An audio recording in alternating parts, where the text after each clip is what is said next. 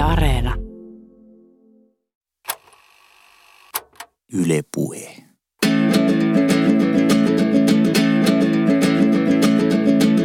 Tommi Liimatta, suuri serkkuteoria.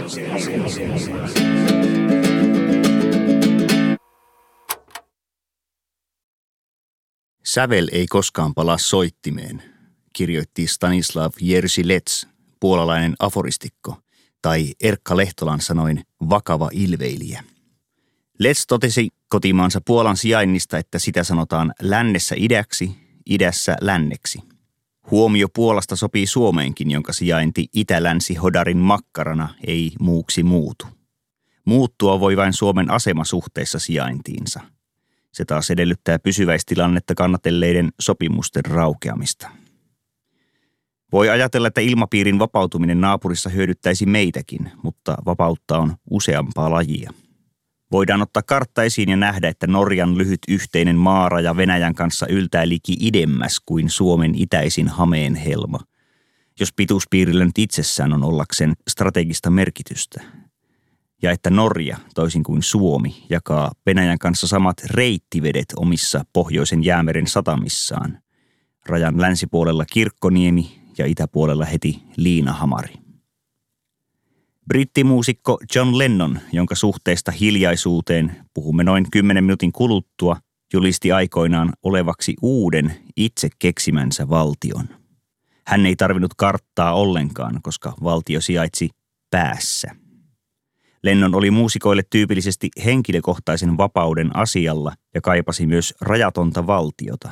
Hän oli silläkin tavoin rajaton olkonkin, että esitti valtiojulistuksensa aprillipäivänä 73. Stanislav Jersilets Puolan lahjamaailman mietekirjallisuudelle totesi, että sävel ei palaa soittimeen, mutta myös sen, että heikoin rengas on vahvin, siitä ketju murtuu. Toisessa maailmansodassa Puolan juutalainen Lets vietiin keskitysleirille, missä hän joutui tosipaikan eteen. Natsit antoivat lapion ja käskivät kaivaa oman haudan. Miten kävi? Letsin onnistui tappaa oma vartijansa. Hän pukeutui SS-miehen univormuun ja onnistui pakenemaan kuoleman leiriltä. Hänen on täytynyt ihmetellä hyvää onneaan. Päästyään Varsovaan hän osallistui maanalaiseen partisaanitoimintaan ja toimitti vasta propagandaa. 15 vuotta sodan päättymisen jälkeen Let's kirjoitti. Kaikki ihmiset ovat samanlaisia – sopivan käsittelyn jälkeen. Rajoitetun sananvapauden järjestelmässä voi joutua vaikeuksiin, jos tulee arvostelleeksi valtionjohtoa. Soittimesta karkaava sävel on yhtä kuin aseesta karkaava panos ja suusta karkaava herja. Niitä ei saa takaisin. Kun tärkeitä asioita ei voi sanoa suoraan, sanat on valittava mitä tarkimmin, niin että kieli samalla sekä kryptaa että kommunikoi – kun viestin ilmoittaa kiertoteitse, voi todellisen tarkoituksen vielä kieltää. Eihän siinä niin lue, vaikka hallitsijan koodin purkajilla olisikin hoksottimia käänteislukea tekstejä. Kirjoittajalla on täten pakotie, ainakin hämöttävinään.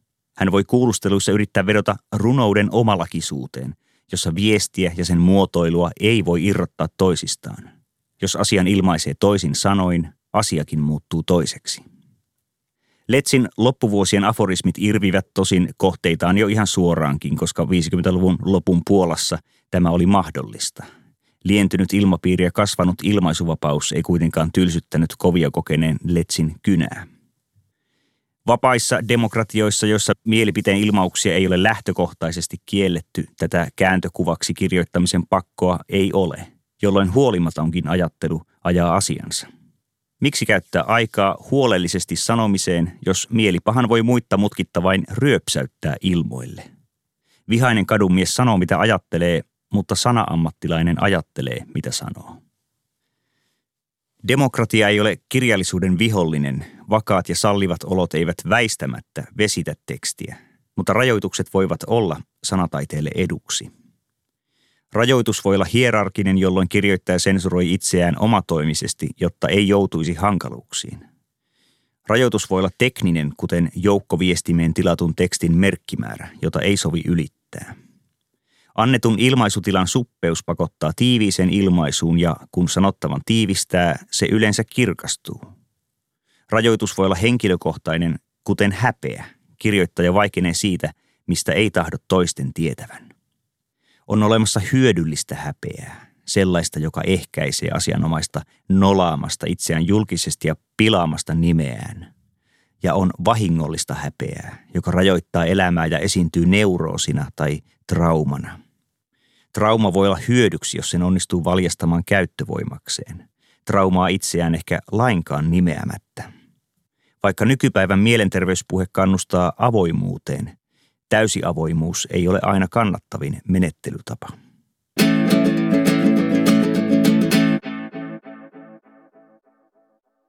Sinä kuuntelet Yle puheella suurta serkkuteoriaa. Minä olen Tommi Liimatta ja tämänkertaisena aiheena on Onko terapia taiteen vihollinen? Etenkin vanhemmissa kirjailijapolvissa on koko ura saattanut olla salatun trauman käsittelyä. Kirjailija on saattanut luoda laajan ja moniaiheisen tuotannon, mutta jopa jonkun valoisan lastenkirjan takana saattaa kummitella yksi ja sama möykky, jonka liuottamisen kirjailija ei ole hankkinut ammattiapua. Hän on toiminut kuten on parhaaksi nähnyt, työskennellyt lujasti ja sillä keinoin töninyt möykkyä mielensä komeroon, kuka paremmin, kuka heikommin siinä onnistuen. Niin männäpoluet suhtautuivat, löivät kuokkaa maahan ja kirvestä puuhun, pysähtymättä märehtimään jokaista kokemaansa vääryyttä. Toisilta se ei onnistunut. Ja kun mieli särkyi siitä seuraavaan työkyvyttömyyteen, eli hyödyttömyyteen, ympäristö ei aina suhtautunut erikoisen sensitiivisesti. Kirjoittamisen rajoituksista häpeällä voi olla myönteisiä vaikutuksia tekstin tasoon. Trauman salaaminen panee vartioimaan sanankäyttöä. Suojeleva harkinta kohentaa tekstin ilmettä. Harkinnan alainen teksti syntyy hitaammin kuin tunteella tuotettu. Historiamme tuntee kuitenkin ainakin yhden kirjailijan, joka koki töppäilyistään häpeää. Häpeä oli hänen käyttövoimansa ja siitä huolimatta hän oli suoltaja. Hän tuotti tekstiä massoittain. Tämä oli mahdollista siksi, että hän kirjoitti kipupisteensä avoimesti näkyviin. Tämä kirjailija oli Kalle Päätalo. Hän oli lukijoidensa rakastama osittain juuri siksi, että hän riisui sielunsa alasti. Oma elämäkerrallinen romaanituotanto oli Päätalon itsehoitolääke. Nyttemmin on tavallista, että traumasta kärsivä yksilö hakee ongelmaansa ammattiapua. Onnellisessa tapauksessa hän saa terapiassa työkaluja traumansa käsittelyyn, tuon möykyn, jota itse nimitän kirjailijan taikinajuureksi, tai miksei vaikka pyhäksi saveksi. Siitä voi kaapaista siemenen uuden teoksen hiivaksi, mutta möykky itsessään ei katoa olemasta. Eikä terapiakaan möykkyä tee olemattomaksi, se vain uudelleen suuntaa siihen suhtautumista, muuttaa möykkyä vähemmän vaaralliseksi. Möykkyä voikin sitten tarkastella eri puolilta kuin itsensä ulkopuolisena objektina. Monen nykyisen esikoiskirjailijan taustalla on terapiajaksoja. Tunnemme tapauksia, joissa yksilöstä tuli kirjailija vasta terapian jälkeen. Trauman käsittely luotettavassa ilmapiirissä puhkaisi hänessä kirjoittajan. Kirjailija on oppinut sanallistamaan traumansa, joka ei enää ole visusti salattava asia. Se kuuma puuro, jota kissa eli kirjoittaja vanhassa maailmassa kiersi. Nyt puuro onkin syömälämmintä, sitä ei tarvitse varoa. Mutta jäähtyykö samalla sanottava – Karkaako tekstistä kipinä, kun traumamöykky ei olekaan kroonisesti kipeä? Voi olla houkutus käsitellä esikoisteoksessa juuri möykkyä ja sen mahdollista alkusyytä, esimerkiksi syyllisyyttä väärintekoon tai rikoksen uhriutta. Tämä on ymmärrettävää, trauma on iso aihe, kokijalleen aivan keskeinen ja kohtalotovereita eli kohderyhmää on runsaasti. Kukapa meistä aivan ehjä olisi. Samalla on riskialtista, että heti esikoisteokseen tulee lapioineeksi koko taikinajuuren, koko sen pyhän saven. Kun se sielun pohjakohina on tuotu kerralla julki, vieläkö riittää vimmaa ja isoa sanottavaa niihin seuraaviin teoksiin, joita lupaavilta kirjoittajilta tavataan odottaa. Vertaan tätä siihen, että ulkonäöllään julkisuuteen päässyt henkilö suostuisi saman tien alaston kuvauksiin. Kun kaikki on nähty, onko tiedettävää jäljellä? Onko henkilö vielä muussakin mielessä kiinnostava? On myös riski, että henkisiä ongelmia käsittelevä esikoiskirja nimetään terapiakirjallisuudeksi tai selviytymistarinaksi. Mielenterveystarinoiden koetaan sopivan aikakauslehtiin ja television keskusteluohjelmiin. Ne ovat niin sanottuja aihekirjoja, mutta eivät sitten sovikkaan kaunokirjallisuuteen, jossa todellinen etäännytetään tarinoiksi, kääntökuviksi, allegorioiksi, niin kuin tekivät diktatuurin aforistikot. Oman sielun tonkiminen katsotaan kirjallisissa piireissä taiteellisesti vähäarvoisemmaksi kuin sepitettyihin henkilöhahmoihin objektoitu sanataide, jossa pinnanalaisen jännitteen ja tekstin imun luo se, mistä lukija ei tiedä. Jotta kirjailija ei heti alkuun leimautuisi terapia-avusteiseksi traumakirjoittajaksi, hän voisi vaikuttaa julkisuuskuvansa muodostumiseen julkaisemalla ensiksi jotain aivan muuta ja kertoisi vasta jossain myöhemmässä teoksessaan sen suuren henkilökohtaisen aiheensa, eli traumatisoiduin ja vajosin pohjalle, mutta löysin takaisin valoon. Näin menetellen ei maineen jälkilaahukseksi yhtä varmasti jäisi se, että katso, tuolla menee se julkimasentuja – Kaikkien kirjailijoiden ei toki tarvitse tehdä pitkää uraa. Joskus on parempi, että esikoisteos jää ainoaksi. Olen tässä vain pohtinut sitä, kannattaako ensimmäiseen leipään panna koko taikinajuurta. Kannattaako siemenperunoita syödä, kannattaako laskea kaikkia kortteja näköiselle ja sanoittaa tuskan alkusyy mitä yksityiskohtaisimmin. Paljastuksiaan ei saa takaisin. Sävel ei pala takaisin soittimeen eikä nuoli jouseen. Siksi kysyn, voiko terapia olla taiteen vihollinen. Terapiapuhe tarttuu terapoitavaan.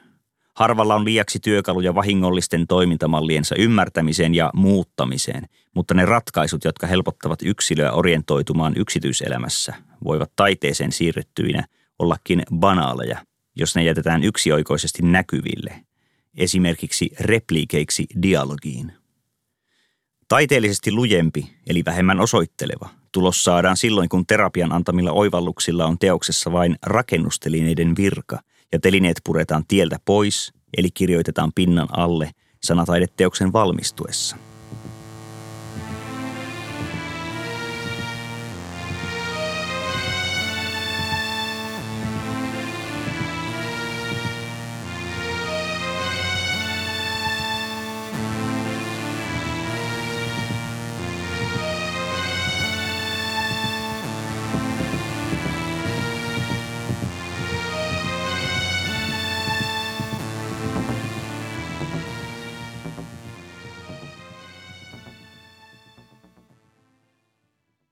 John Lennon kävi hänkin intensiivisen terapian ja kirjoitti näistä kokemuksista heti tuoreeltaan äänilevyn.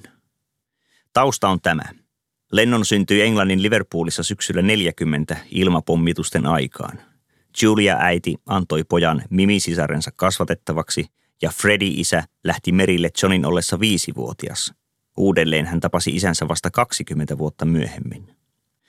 Sivumennen sanoen on kiinnostavaa, että Lennonin ensimmäinen poika Julian menetti isänsä myös viisivuotiaana, kun isä lähti joko onon matkaan. Ja toinen poika Sean menetti isänsä niin ikään viisivuotiaana, kun Mark Chapmanin ammukset osuivat Lennoniin. Mimi-täti kasvatti Johnia kurissa ja nuhteessa, mutta muutaman korttelin päässä asuva Julia-äiti, joka oli hylännyt poikansa siskolleen, koska tunsi olevansa liian nuori äidiksi – suhtautui teini-ikäiseen poikaansa vapaamielisemmin ja kannusti tätä musiikkiharrastuksessa. Koska Julia soitti banjoa, Lennonin ensimmäiset oppimat soinut olivat banjosointuja. Ja juuri kun Lennon koki saaneensa äitinsä takaisin, äiti kuoli autoonnettomuudessa, päälle ajajana humalainen poliisi. Tässä on jo traumalle aineksia ja aikuistuva Lennon purki tuskaansa käyttäytymällä aggressiivisesti niin miehiä kuin naisia kohtaan kun hänen Beatles-yhtyensä nousi nopeasti epäinhimilliseen suosioon. Ei Lennonin trauma ainakaan parantunut. Hän antoi tuskan tihkua tuotantoon, vaikka aluksi sitä ei kukaan huomannut. Hän huusi apua, help, ja tuloksena oli vain uusi maailmanlaajuinen Sinkku ykkönen ja samanniminen elokuva, jossa Beatle-pojat pöljäilevät pilvipäissään Bahamalla ja Alpeilla. Päihteet oli yksi pakokeino kiireisillä kiertueilla ja niitä seuranneissa suvannoissa – Aika ajoin huumeiden käyttö turrutti Lennonista aloitekyvyttömän, ja vain pysyvä kilpailutilanne yhtyetoveri Paul McCartneyn kanssa esti Lennonia vajoamasta myös työkyvyttömyyteen. Lauluja oli synnytettävä, jotta levyt eivät täyttyisi vain McCartneyn kappaleista. Lennon alkoi herätä ulkomaailman tapahtumille ryhdyttyään suhteeseen taiteilija Joko Onon kanssa vuonna 1968.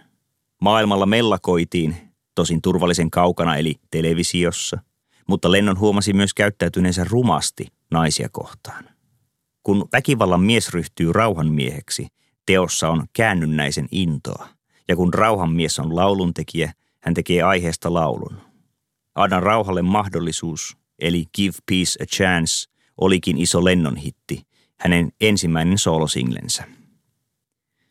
Joukkoviestimiä tehokkaasti hyödyntävä sodanvastainen julkis ei ole kuitenkaan kaikkien mieleen. Hän häiritsee sitä yhteiskuntajärjestystä, jossa aseiden myyminen niin sotiviin maihin kuin omille kansalaisille on yksi perustoiminnoista. Tämän lennon sai kokea muutettuaan Englannista New Yorkin syksyllä 1971 ja yhdeksän vuotta myöhemmin omissa nahoissaan sen, mitä voi tapahtua, kun käsiaseen hankkiminen on tehty liian helpoksi. Aktiivisen mielenosoittajan on syytä muistaa, että hänen henkilökohtainen turvallisuutensa ohenee. Yhdysvaltain keskusrikospoliisi FBI pani merkille Lennonin poliittisen aktiivisuuden ja sen, keiden parissa hän tuoreena newyorkilaisena liikkui. John Lennon oli hetken lapsi, nopeasti innostuva ja kyllästyvä, ja lyhyt talvikauden 71-72 vaikuttanut Mao-kommunistinen vaihe siirtyi tietysti levytuotantoon. Paras näistä levytyksistä oli single Power to the People. Sen sijaan poliittisella agendalla kyllästetty tupla-albumi Sometime in New York City on yhtä kiinnostava kuin eilinen sanomalehti. Runoilija Lennon on nukkunut iskulause Lennonin melskatessa. Kärjistävät ja totiset kappaleet ovat sekä huonoa politisointia että huonoa taidetta. Parasta niissä ovat melodiat, joista nauttijaksen on kuitenkin suljettava korvat sanoituksilta. Eikä tämä uusi suunta innostanut fanejakaan. Kesällä 72 ilmestynyt Sometime in New York City möi vain 270 000 kappaletta, reilusti vähemmän kuin Lennonin edellinen albumi Imagine. Tietysti voisi verrata, että levy möi yhtä paljon kuin Jari Sillanpään esikoislevy Suomessa, jolloin Sillanpään levy oli maamme myydyin levy kautta aikojen, mutta se ei tee vertaukselle lainkaan oikeutta, koska nyt puhutaan kuitenkin maailmanlaajuisesta entisen Beatles-tähden levymyynnistä soolouran alkuvaiheissa. Lennon esitti Sometime New York Cityn kappaleita vain yhden kerran. Elokuun lopussa 72 viimeisellä ja itse asiassa ainoalla täysmittaisella keikallaan. Hyvän tekeväisyyskonsertissa, joka keräsi rahaa vammaisten lasten hyväksi. Hyvä tarkoitus ei pyhittänyt kiusaannuttavia kappaleita, aivan kuten Do They Know It's Christmas ja Etiopiumia kansalle, pysyvät kehnoina levytyksinä, kun ympäriltä riisuu ylevät tarkoitusperät.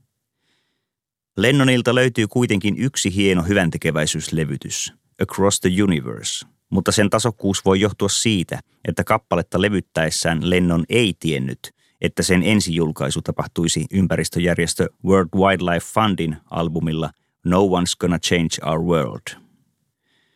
Across the Universe-kappale toimii, koska sillä ei ole yhtä tiettyä viestiä kannettavanaan.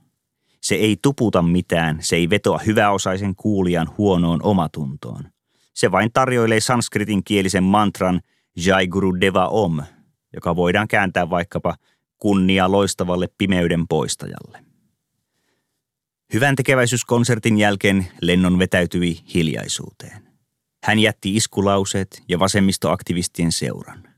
Hän tunsi, että FBI kuunteli hänen puhelintaan ja seurasi hänen liikkeitään, eikä ollut niinkään väärässä. Nyt oli hiekkalaatikolla liian isoja poikia, ja Lennon perääntyi vaarattomien rakkauslaulujen tekijäksi.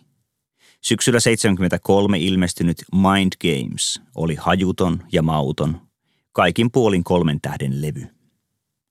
Mutta kyllä Lennon ymmärsi levyllä hiukan hämmentääkin, joskaan ei musiikitse, vaan konseptitse. Mind Games sisältää rakkauslaulujen lisäksi myös Lennonin ja Onon edellisenä aprillipäivänä lanseeraaman kuvitteellisen valtion kansallislaulun. Newtopia oli valtiona niinkin utopinen, että sillä ei ollut rajoja, maa-alaa eikä siis karttaakaan, ei myöskään hallitsijaa, vain asukkaita. Only people. Newtopian lippu oli valkoinen, tyhjä kuin Beatlesin kaksoisalbumin kansi. Lennon työsti tässä uusiksi kaksi vuotta aiemman Imagine-kappaleensa ideaa.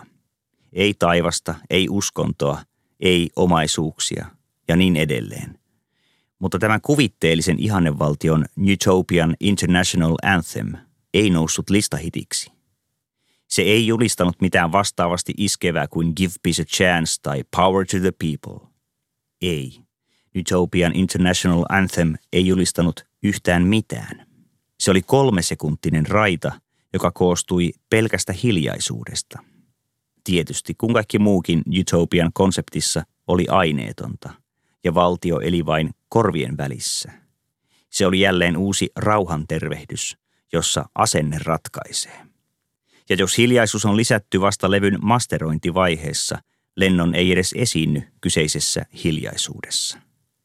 Näin ollen Utopian International Anthem on maailman hiljaisin kansallislaulu, ja se soi tilassa aina, kun ihminen on vähintään kolme sekuntia vaiti, tosin vain silloin, kun ihminen muistaa tuon kappaleen olemassaolon. Mutta koska kappale on pelkkää hiljaisuutta ja sen tuntevat vain harvat, ollen pelkkä otsikko levyn kannessa, kappaletta ei tavallaan ole olemassa, aivan kuin ei ole mainittua valtiotakaan. Utopia on niin kuin joulumaa. Se on itse kunkin sydämessä, jos niin haluaa. Mutta jos haluamme ottaa tämän kolmesekuntisen hiljaisuuden loppuun asti johdonmukaisena taidetekona, joudumme pettymään. Utopian International Anthem on nynnysti sijoitettu A-puolen loppuun. Kappaleiden välissä se kuuluisi tavallista pidempänä hiljaisuutena ja taukoon voisi kiinnittää huomiota. Mutta levypuolen loppuessa hiljaisuus jää täysin huomaamatta. Levysoittimen automatiikka vain nostaa neulan ylös uralta ja siinä se. Utopian kansallislaulu oli ja meni. Kappaleen voi siksi ohittaa helppona käsitetemppuiluna, joka ei vaatinut Lennonilta edes laulun kirjoittamisen vaivaa. Hiljaisuudella on kuitenkin oma roolinsa John Lennonin ajattelussa, toiminnassa ja tuotannossa. Hän oli ennenkin sijoittanut vinyylipuolen loppuun hiljaisuutta, tai oikeastaan äänen, joka oli hiljaisuutta ihmisille. Sgt. Pepperin B-puolen loppuun sijoitettiin Lennonin toiveesta niin korkea ääni, että vain koirat voivat sen kuulla. Toisen kerran Lennon leikitteli hiljaisuuden yllätyksellä Abbey Roadin A-puolen lopussa, jossa hänen kappaleensa I Want You, She's So Heavy katkeaa brutaalisti kesken tahdin. Nauha vain leikattiin saksilla poikki. Utopian International Anthem ei myöskään ollut ensimmäinen kerta, kun Lennon pani ulos kappaleellisen pelkkää hiljaisuutta. Vuonna 1969 hän julkaisi Onon kanssa kokeellisen, eli suomeksi sanottuna kuuntelukelvottoman albumin Unfinished Music No. 2 Life with the Lions. Ja levyllä on nimensä mukainen ja mittainen teos Two Minutes Silence. Mutta toisin kuin Utopian kansallislaulussa, tässä sentään kuuluu vaimeaa kohinaa. Se on jo ääniaaltoa. Toki muuttumaton kohinakin alkaa pitkästyttää, ja siksi voidaan sanoa, että Utopian International Anthem on Two Minutes Silencein single-versio, Radio Edit. Helpommin nieltävä kappale äänettömyyttä, jopa niin helposti nieltävä, ettei kuulija huomaa mitään nielleensäkään, eikä kyllä mitään vaikutustakaan. Levytetty hiljaisuus on todellisen hiljentymiskokemuksen placebo-versio, vähän niin kuin takkavideo. Eikä Lennon itse edes keksinyt ajatusta hiljaisuudesta. Se tuli joko Onon kautta, joka tietysti tunsi John Cagein hiljaisuusteoksen 433. Ajatus Utopiasta, valtiosta ilman byrokratiaa ja sääntöjä, saattaa kuvastaa Lennonin turhautumista siihen, ettei hän vanhojen huumepidetystensä takia ollut saanut työlupaa Yhdysvalloista – eikä tilannetta varsinaisesti helpottanut FBIn harjoittaman seurannan tulokset. Taannoinen veljeily rauhanaktiivi Jerry Rubinin kanssa ja politikointi hasissätkästä vankeustuomion saaneen John Sinclairin vapauttamiseksi. Lennon oli jopa levyttänyt kappaleen nimeltä John Sinclair. Kun Lennon viime vuonna 1976 sai Green Cardin ja oli täten vapaa matkustelemaan Amerikan ulkopuolella ilman pelkoa siitä, ettei pääsekään takaisin maahan – hän oli jo alkanut toteuttaa massiivisinta hiljaisuusprojektiaan. Koti-isyyttä, johon vedoten hän pysytteli julkisuudelta piilossa kokonaiset viisi vuotta. Jo viitesin aikana Lennon oli mielihyvin lähtenyt viikkokausiksi Intiaan meditoimaan, vaikka ajatus olikin yhtyetoveri Harrisonin. Whatever gets you through the night, it's all right. Eli kaikkea kannattaa kokeilla mielenrauhan nimissä. Hän tarttui oljen korsiin ja toivoi, että niistä olisi pelastusrenkaaksi. Vaikka Albert Goldmanin lennon elämäkertaan on aihetta suhtautua varauksella, samoin kuin Goldmanin pahamaineiseen Elviksen häpäisyyn. Goldman esittää joitain kiinnostavia ajatuksia. Jo kirjan nimi on kuvaava. The Lives of John Lennon. Elämät monikossa. Lennon oli monikasvoiden pakenija, jo hänen ulkomuotonsa Beatlesin jäsenenä muuttui levy levyltä. Tukan pituus, pukeutuminen, nyt tuli silmälasit ja viikset, nyt lähti viikset, mutta ilmestyikin koko parta. Nyt hän pukeutui koko valkoisiin kuin hengellinen johtaja. Samoin hän muutti lauluääntään kappaleen tarpeisiin, kuten Goldman huomauttaa. Lennon oli moniääninen, mutta tämä ei tarkoita vain taiteellista muuntautumiskykyä, vaan yhtä hyvin pirstomielisyyttä ja määrittelyiltä pakenemista. Te ette saa minua kiinni. You can't catch me. Hän jopa poimi Chuck Berryn You Can't Catch Me-kappaleesta rivejä omaan Come Togetherinsä. Tosin saatiin hänet plagiarismista kiinni ja hän maksoi siitä hinnan. Lennon tunsi olevansa ansassa. Tämä oli tilanne helmikuussa 70, jolloin hän makasi päiväkausia sängyssä. Häntä lohdutti vain se, että Beatles oli hajoamassa eikä enää onneksi levyttäisi. Meni viikkoja, Lennon makasi yhä burnoutin otteessa, kun posti toi Amerikasta kirjapaketin. Tohtori Arthur Janovin teos Primal Scream, ensihuuto, iski Lennoniin. Tämä on se juttu. Ja kuten niin moniin aiempiin ja myöhempiin innostumisiinsa, tähänkin Lennon sukelsi kunnolla. Hän tunnisti kirjan potilaskuvauksista itsensä. Kyllä, hän oli vanhempiensa hylkäämä ja tässä suhteessa ikuisesti lapsen tasolla. Hän kaipasi hyväksyntää ja huomiota, sitä koskaan todella tyydyttävästi saamatta. Arthur Janovin primaalihuutoterapia palautti potilaan ongelmiensa alkusyyhyn, peruuttamalla nykyhetkestä kuhunkin menneisyydessä koettuun traumaan ja aina vain taaksepäin, kunnes oltiin omassa syntymässä.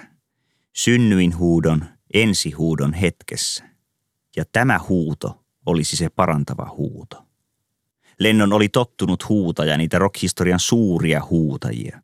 Muistetaanpa Beatlesin ensilevyltä Lennonin mestarikarjunta Twist and Shoutissa, joka säväyttää vieläkin, vaikka solisti oli levytystilanteessa vaikean flunssan kourissa.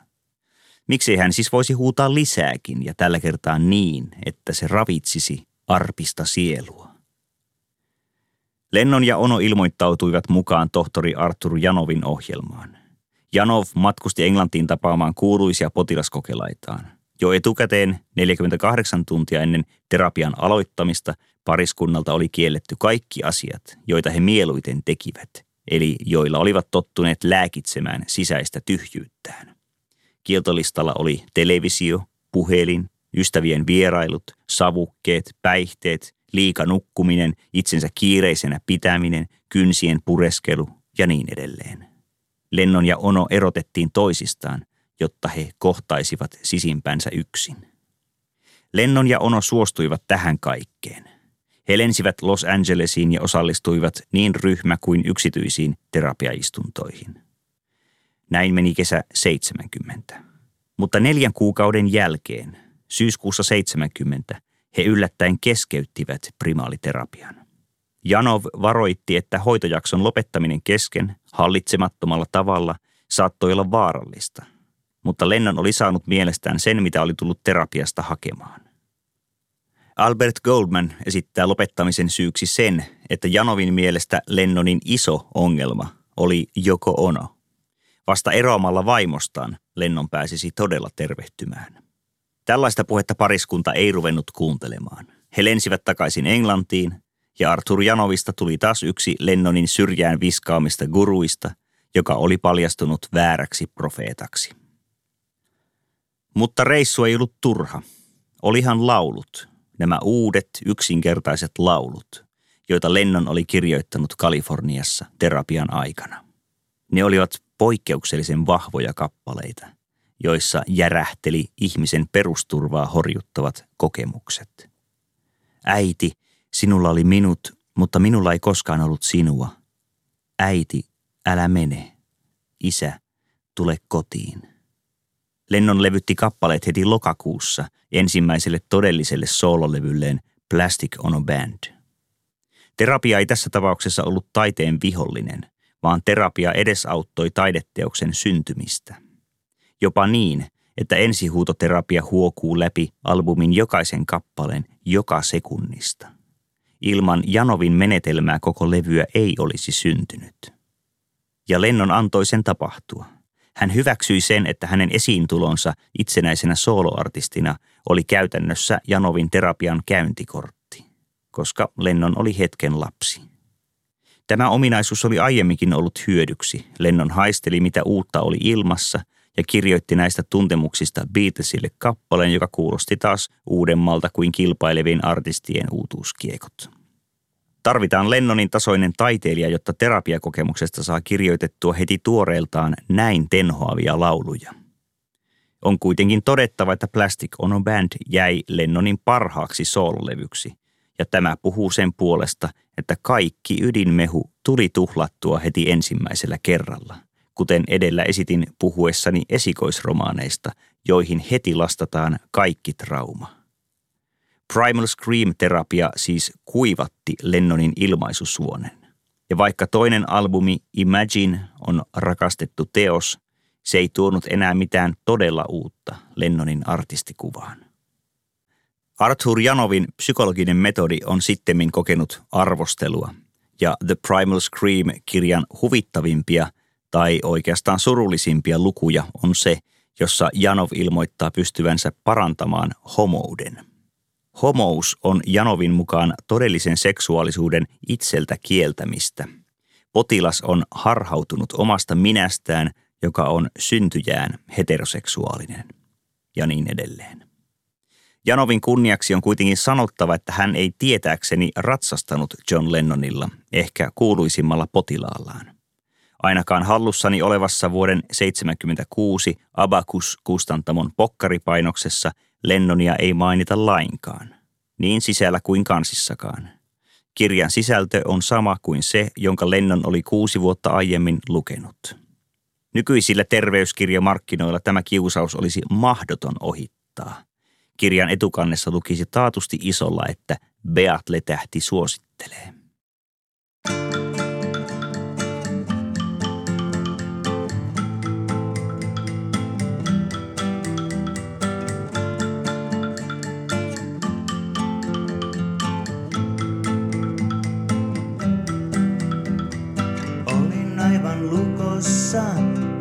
saanut tunteistani otetta. Koitin eri avaimia, kuten maratonia, naisia ja pulvereita. Suojaus löi päälle, kun ystäväni yritti ongelmistani jutella. Leikiksi löin kaiken, vaikka kauhu kasvoi sisimmässä ja olin raunioina. Vasta kuiville päästyään huomaan, miten syvällä on kahlannut ja miten haitallisin ajatusmalleihin on nuoruutensa tuhlannut.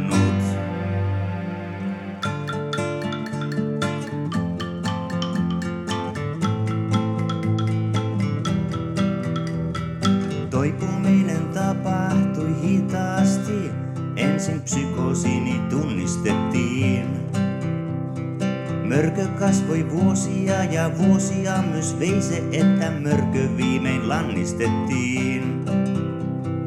Olen toipuja, en toipunut, ylioptimismiin sorruen. Kannan aina mörköä sisälläin, sen ehkä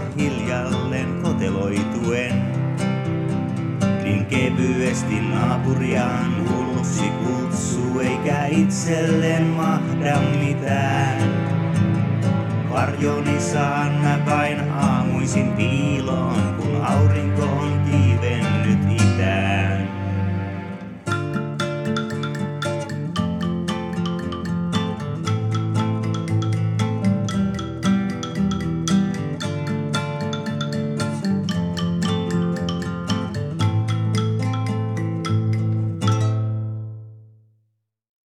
Minä olen Tommi Liimatta, sinä kuuntelet Yle puheella suurta serkkuteoriaa ja tänään mietin muun muassa sitä, voisiko erilaiset rajoitukset olla jopa taiteelle eduksi. Kun esitin eräälle ystävälleni ajatuksen, onko terapia taiteen vihollinen, Hän piti sitä kertakaikkisen lapsellisena.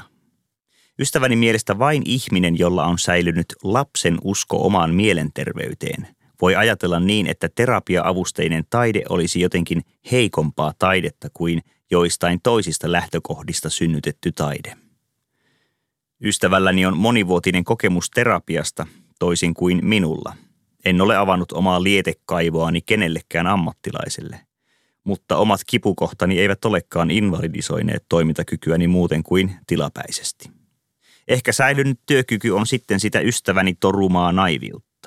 Mutta en minä suurin surminkaan menisi väittämään, että sillä sen masennus haihtuu, kun vaan lähdet lenkille ja ajattelet positiivisesti. Tai että minä se en ainakaan voisi milloinkaan sairastua masennukseen. Ei. Jokaisen saviruukussa on valmiiksi särö. Ja riippuu vain mistä liekkään syistä, lähteekö tuo särö etenemään arvaamattomin seurauksin – vai pysyykö särö läpi elämän pelkkänä halkeaman alkuna, suhteellisen harmittomana. Ystäväni vastasi minulle näin. Terapia ja taiteen tekeminen eivät välttämättä ole vaihtoehtoja, joista ihminen voi valita. Taiteilijalle oma taide voi kyllä olla yhteydenpitoa sisimpään ja myös keino käsitellä omaa elämänhistoriaa. Luova ilmaisu voi auttaa ihmistä pysymään järjissään ja käänteisesti traumat voivat toimia taiteen teon moottorina – mutta taiteilijaltakin voi mennä työkyky ja terapia tai psyykenlääkitys voivat olla tarpeen työkyvyn palauttamiseksi. On luulakseni myös sellaisia ihmisiä, jotka tarvitsevat terapiaa voidakseen tulla taiteilijoiksi, eli purkaakseen esteitä, jotka haittaavat heidän luovuutensa ilmentämistä. Joskus terapia voi uskoakseni avata luovuuden portit. Siinä olen kanssasi samaa mieltä, että möykky on taiteilijalle tärkeä. Mutta terapia ei poista sitä möykkyä terapia ei ole niin tehokas hoito, että se pystyisi nollaamaan ihmisen menneisyyden. Oma havaintoni on se, että terapia sulattaa möykkyä pienemmäksi ja tekee siitä hallittavamman, ja silloin möykkyä on helpompi käyttää erilaisten asioiden moottorina. En kuitenkaan ole taiteilija, joten en tarkalleen osaa sanoa, miten terapia vaikuttaa taiteelliseen työskentelyyn. On silti mielekästä pohtia, miten terapiakulttuuri näkyy nykypäivänä kirjallisuudessa. Mutta eikö vika ole lukijoissa, jotka haluavat lukea tunnustuskirjoja, joissa kirjailija tyhjentää pajatson, eli suoltaa suorasanaisesti ulos ydintraumansa. Ei kai se ole terapian vika. Lainaus päättyy. Ymmärrän ystäväni näkökannat, lukuun ottamatta ihan viimeistä. En menisi sysäämään vastuuta tunnustuksellisen autofiktion julkaisemisesta lukijakunnalle, jollekin kasvottomalle joukolle, vennamolaiselle kansalle, jolla olisi jokin kollektiivinen kanta otettavaksi huomioon enemmistöläisten äänenä, jyrähdyksenä, joka on painokas jo massansa tähden. Kustantamotkaan eivät vaadi kirjailijoiltaan teoksia tietyistä aiheista tai lähtökohtaisesti välttämään toisia aiheita. Tietysti kirjailija ja kustantaja saattavat istua alas ideoimaan näkökulmaa johonkin mahdolliseen aiheeseen, mutta suuret ratkaisut ovat viime kädessä kirjailijan itsensä ja kustannuspäätös kustantajan. Esikoiskirjailijoiksi pyrkivät, joilla ei ole aiempaa kontaktia kustantamoihin, kirjoittavat kuka minkäkin motiivin ajamana. Joku ehkä ottaen osaa autofiktiobuumiin päästäkseen ratsastamaan sen harjalla, joku toinen kirjoittaen itsenäisemmin trendeistä piittaamatta.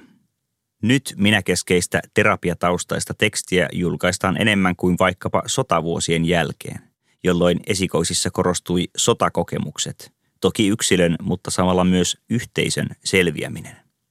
Ei jälleenrakennus Suomessa edes istuttu terapiassa, vaikka syytä olisi ollut.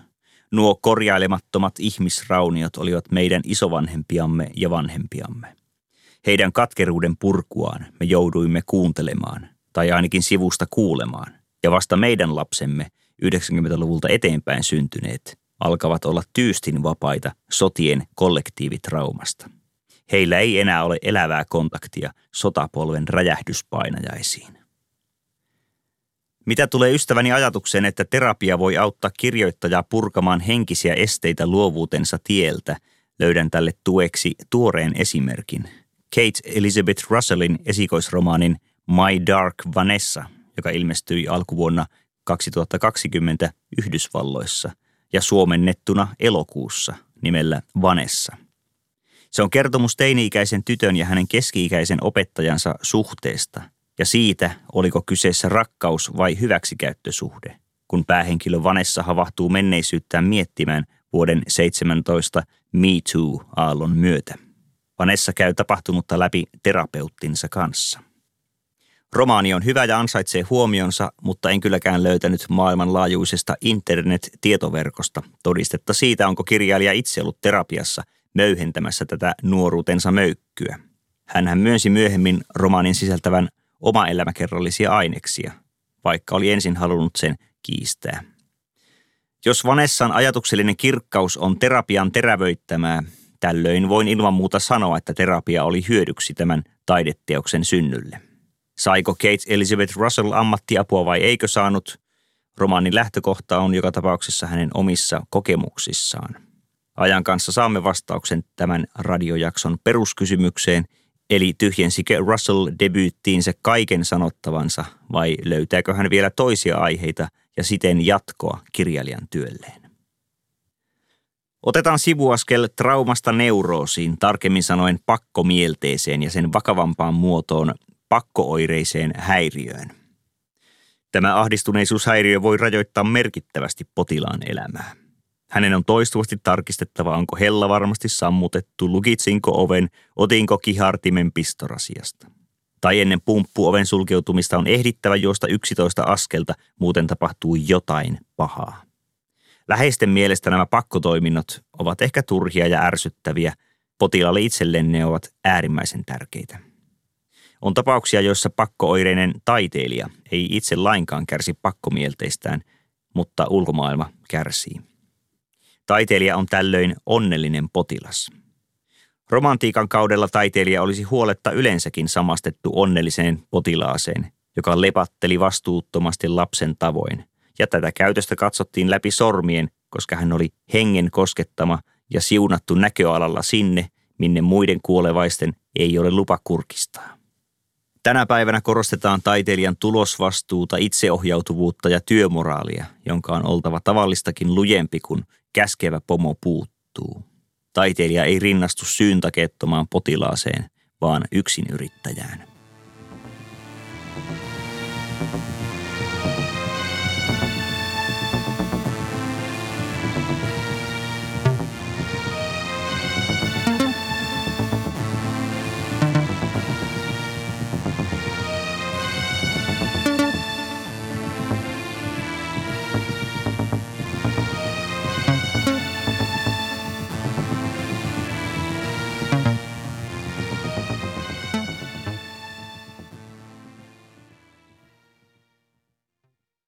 Syvällisyys on kuolemansynti, mutta onko terapia automaattisesti taiteen vihollinen? Minä olen Tommi Liimatta ja sinä kuuntelet suurta serkkuteoriaa Yle puheella. Pakkomielle vimma jonkin suurhankkeen loppuun viemiseen voi tuottaa kohtuuttomia, mutta yleisölle antoisia lopputuloksia, kuten Kalle Päätalon Iijoki-sarja.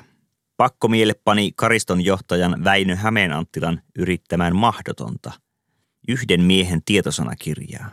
Ja mahdoton uusi tietosanakirja olikin ilmestyessään 20-30-lukujen vaihteessa. Hämeen Anttilalle tuli loppuvaiheessa kiire, mistä kertoo jo se, että ensiosa päättyy jo Hiavathaan, jolloin toisen osan oli katettava koko maailma Hibbingistä Ölantiin. Hämeen Anttilan muistilappusysteemistä huolimatta matkan varrelle unohtui sellaisiakin vähämerkityksisiä hakusanoja kuin Ruotsi – Minna Lindgren on kirjoittanut Väinö Hämeen Anttilan surkuhupaisasta tietosanakirjahankkeesta asian kuuluvasti viihdyttävän kirjan nimeltään Sivistyksen turha painolasti. Myöhemmin eräs toinenkin kustannusjohtaja sukelsi isoon kirjahankkeeseen, jonka pohjimmaista järjellisyyttä ei ruvettu enää kyseenalaistamaan, kun pyörät oli kerran pantu pyörimään, apulaiset hommiin ja painokoneet laulamaan. VSOYn pääjohtaja Yrjö A. Jäntti sai 60-luvun alussa päähänsä, että Suomi kerta kaikkiaan tarvitsee moniosaisen lukemiston, johon on koottu maassamme eri aikoina kirjoitettuja artikkeleita ja tekstinäytteitä mahdollisimman monilta aloilta. Suomen sanan 25 osaa julkaistiin viiden vuoden sisällä. Ja kuten voi arvata, valittu runsaus saa lukijan myös miettimään, miksi joku tietty kirjoittaja tai aihe puuttuu. Suomen sanan äärellä voi myös vain pysähtyä ihmettelemään ihmislapsen intressien moninaisuutta. Ja sitä vanhaa aikaa, kun kustantamossa vielä sidottiin vuosikausiksi varoja tällaiseen suurhankkeeseen. Jos Suomen sanan tuhansien sivujen läpitankkaamisen ei nykyihminen jaksa pysähtyä, sen nopealukuiseksi korvaajaksi suunnilleen samassa genressä sopii kääntäjän floppi. Kari Aronpuron vuonna 15 ilmestynyt kollaasiromaani. Aronpuro on maamme ehkäpä merkittävin elävä ensyklopedi. Työuransa kirjastoalalla tehnyt runoilija. Kääntäjän floppi on vain parisatasivuinen teos, mutta ulottuvuuksiltaan juuri niin laaja kuin lukijansa lukeneisuus. Romaani koostuu sitaateista, jotka on sommiteltu dialogiseen ketjuuntumissuhteeseen. Kun jokainen sitaatti on ikkuna alkuteokseen, josta se on poimittu, Aronpuron romaani syvenee syvenemistään, ainakin referenssimassoissa mitattuna. Aronpuron sitaattivyörytyksiä ohjaa runoilijan sydän ja hiljaisen humoristin ymmärrys kaiken, myös järjestyneen ja hyvää tarkoittavan inhimillisen toiminnan tahattomastakin hillittömyydestä. On eri asia keskustelevatko katkelmat kaikkein tehokkaimmin juuri kirjaan kivetyssä järjestyksessä, ja voiko mikään myriadeista järjestyksistä olla objektiivisessa katsannossa tehokkain, ja voiko jokainen vuorosana olla ikkuna uuteen keskusteluun. Mutta ainahan tulee hetki, jolloin on vain päätettävä, että nyt taideteos on valmis. Ja todellista moniäänisyyttä on se, etteivät kääntäjän floppiin valitut poiminnat edusta ehdottomasti korkeakirjallisuutta. Kari Aronpura on pitkän kirjailijauransa alusta lähtien viehättänyt kaikki ei-kaunoteksti, kuten käyttöohjeet, määräykset, graafit, luettelot ja mainokset. Ilmoitusteksteissä on ajan henkeä, koska ajan henki on aina banaali, arkipäiväinen, jotain mitä emme oikeastaan tiedosta, mutta joka ympäröi meitä ilman tavoin. Mainos juoksee kohti huomista ja kuuluu siksi saman tien eiliseen. Mainos vanhenee kuin mainostavansa elintarvike, kuten kaikki moderni, joka päättää unohtaa historian. Mutta yrityksen historialla voi kyllä ratsastaa, jos historia on tavallista pidempi. Olemme leiponeet tätä leipää vuodesta 1893. Toivottavasti leipä on vielä sen arvoista, että reseptiä ei muuteta yli 120 vuoteen. Pitkä historia ei ole ilman muuta suositus. Ajan henki hahmottuu täysin vasta jälkeenpäin sitten, kun aika on sulkeutunut kuin vaalihuone talviiltana. Silloin voidaan katsoa, millaista se kaikki oikein oli kun aikaan vaikuttaneet muuttujat ovat muuttuneet toisiksi ja täten muuttaneet aikakauden. Australialaisen queer-koomikko Hannah Gadsbyn kirjoittama stand-up show Nanette oli viime vuosien suuria menestyksiä. Nanette ei ollut helppoa illallisviihdettä, vaan pani heterokatsojat kokemaan tunteita, joita heteronormiin sopimattomat joutuvat kohtaamaan päivittäisessä elämässään. Nanet on jälleen esimerkki siitä, miten trauma voi toimia menestyksellisesti taiteen rakennusalustana. Nanet muistuttaa, että ottaessaan aineksensa nykypäivästä taide ei ilman muuta etsiydy ajan hengessä ensiksi mieleen tuleviin aiheisiin. Hänä Gatsbyn seuraava lavateos oli nimeltään Douglas, joka oli eräänlainen reaktio Nanetten vastaanottoon. Ei ole yhtä vastausta siihen, pitääkö tekijän suostua menekkiteoksen jatko-osaan silloinkaan, kun tilaajan tarjous on avokätinen ja valmis yleisö on olemassa.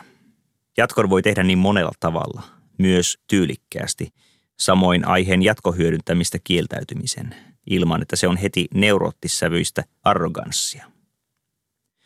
Kuten me saimme suosikkilehdestä lukea 80-luvulla ja lukemastamme voimaantua, vaikka sanaa ei tuolloin tunnettukaan – kiss yhtyen Paul Stanley koki nuoruudessaan komplekseja omasta ulkonäöstään. Kompleksisanan minä opin juuri tästä yhteydestä lukiessani Paulista. Nämä pettymykset Paul Stanley kompensoi moninkertaisesti Kissin menestyksen myötä, mutta Stanley harhautui ajattelemaan, että jokainen hylkiöteini pystyisi suorittamaan saman nousun miljonääriksi kuin hänellä on tapahtunut. Kissillä oli nousunsa tukena muitakin kuin toisensa ja luja usko itseen ja omaan tekemiseen. Heillä oli osaavat ja innostuneet taustavoimat. Mutta ei tämäkään yleensä riitä. Onnistuminen on monen asian summa. Taktikointia, mutta myös sattumaa. Jo tuolloin 80-luvulla Paul Stanley saattoi viljellä haastatteluissaan laiskan pulskeita onnittelukorttisanontoja. Jos hän aloitti lauseen There's a saying, oli terveellisempää olla tietämättä jatkoa, koska se oli varmasti vielä pahempaa kuin Kissin sanoitukset. Ainoan Paul Stanleyn viisauden, jonka itse allekirjoitan, olen lukenut vuonna 1986 Hard Rock Videolehdestä.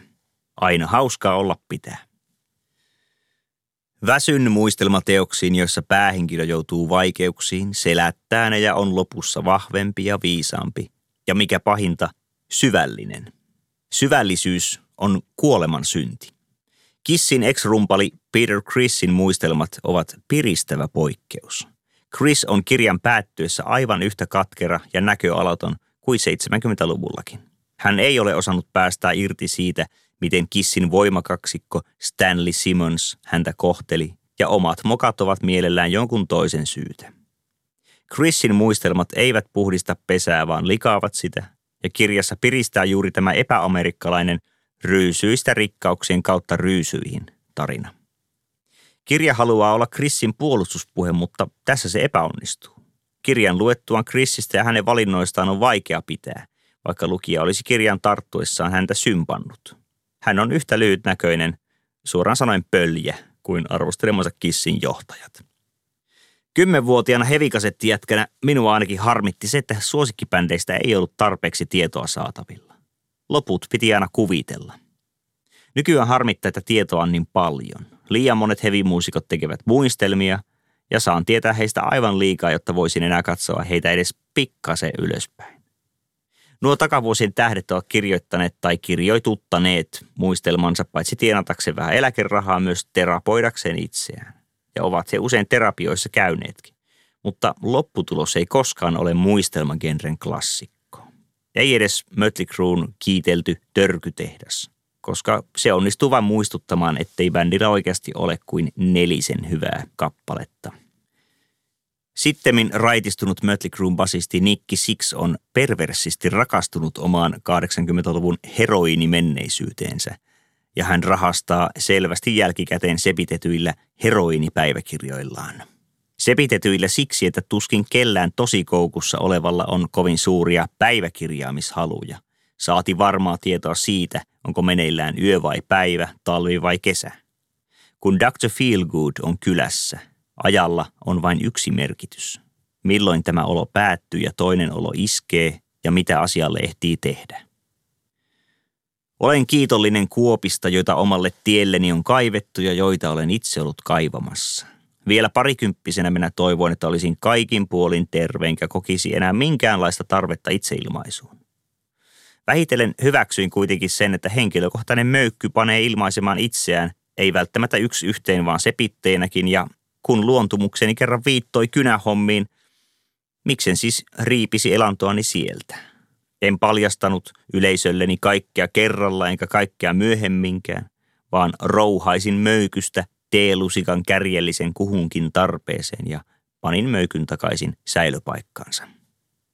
Kirjoittaminen on kontaktin muoto ja siihen, kuten muuhunkin käytösetikettiin, kuuluu punnittu ilmaisu. Lause on parhaimmillaan ladattu ase, joka paukahtaa lukijan mielessä. Tämä jää tapahtumatta, jos jännite puretaan heti tai jännitteen ei anneta edes kertyä. Eli kun asia möläytetään niillä sanoilla, jotka ensiksi tulevat mieleen. Ensimmäiset sanat eivät ole aina ne tehokkaimmat, paitsi lapsella, joka sanoo äiti. John Lennon tiesi tämän. Hänkin sanoi äiti. Hän huusi mother – sellaisella jännitteellä, ettei sen kuullut unohda sitä milloinkaan. Lennon halusi äidin, mutta äiti oli kuollut. Muuten hän ei ymmärtänyt, mitä halusi, ja tuli saaneeksi sellaista, mitä ei voi mistään tilata. Beatles ehkä taputteli lumipallon, joka sitten lähti kasvamaan, mutta he tai manageri eivät panneet lumipalloa liikkeelle. Sen teki 40-50-lukujen vaihteessa syntynyt nuoriso, joka oli tunnustettu nuorisoksi vasta jokunen vuosi takaperin. Vielä 50-luvun alussa alaikäiset olivat vain pieniä aikuisia, joille ei ollut selkeästi omaa kulttuuritarjontaa. Lumipallon nimeltä Beatles pani liikkeelle nuorison sanaton kaipuu, jolla ei ollut kohdetta, kunnes yhtäkkiä oli. Nelipäinen, tukkaisa, mutta hyvän tahtoinen olio, joka puhutteli suoraan kuulijaa. From me to you. Seuraavakin kesällä 63 ilmestynyt single puhui juuri sinulle. She loves you. B-puolellaan I'll get you. B-puolen viesti piti paikkansa. Beatles tavoitti kuulijansa. Ja I'll get you on ensimmäinen Lennonin kahdesta kappaleesta, jotka alkavat sanalla imagine, kuvittele. Ja kuvittelua ja uneksintaa Lennon tosiaan harrasti. I'm only sleeping, koska oli väsynyt, I'm so tired. Ja valveillaankin makoili mielellään, liian lyhyellä lempisohvallaan, johon jalkoja ei saanut suoristettua ja luki siinä International Times ja lontoolaista Underground-lehteä, kunnes hän torkahti, uneksi keltaisen sukellusveneen, ja sitten toiset tulivat ja piirsivät sukellusveneestä koko illan animaatioelokuvan. Täytyy olla melkoinen kumisielu, että pysyy tuollaisen palvonnan esineenä edes jotenkin järjissään. John Lennon suojeli itseään muun muassa laiskottelemalla. Toisin kuin yhtyetoverinsa McCartney, Lennon ei harrastanut soolourallaan keikkailua. Hän ei koskaan tehnyt ainuttakaan kiertuetta ja vain yhden kunnollisen harjoitellun konsertin. Sen aiemmin mainitsemani vuoden 1972 Madison Square Gardenin hyväntekeväisyyskeikan. Lennonin aiemmat lava-esiintymiset sijoittuivat kaikki vuoteen 1969 ja olivat enemmänkin jameja ja happeningejä. Nämä esiintymiset myös julkaistiin levyillä, joko osaksi tai kokonaan. Lennon toisteli viimeisissä haastatteluissaan tarinaa leivän tuoksuisesta, puistossa poikaansa leikittävästä kotiisästä, joka vaikeni maailmalle, eikä kaivannut lauluntekoa ja levyttämistä. Uskoo ken tahtoo. Kuulostaa siltä, että Lennon ja Ono olivat yhdessä sepittäneet tämän tarinan ja sopineet sitä ennen kuin haastatteluja ruvettiin antamaan comeback-levyn myötä. Mutta kohta Lennon vaikeni iäksi, kun Mark Chapman, joka olisi kipeästi tarvinnut psykiatrista hoitoa, sekoitti toden ja omat harhansa. Lennonin vaiensi viisi Smith Wessonin valmistamaa keskisytytteistä patruunaa, jotka tunnetaan kauppanimellä 38 Special. Kun ase on puhunut, sen jälkeen kaikki puhe terapiasta ja taiteesta ja taideterapiasta ja terapiataiteesta tuntuu turhalta. Tai oikeastaan vielä paljon aiempaakin tärkeämmältä.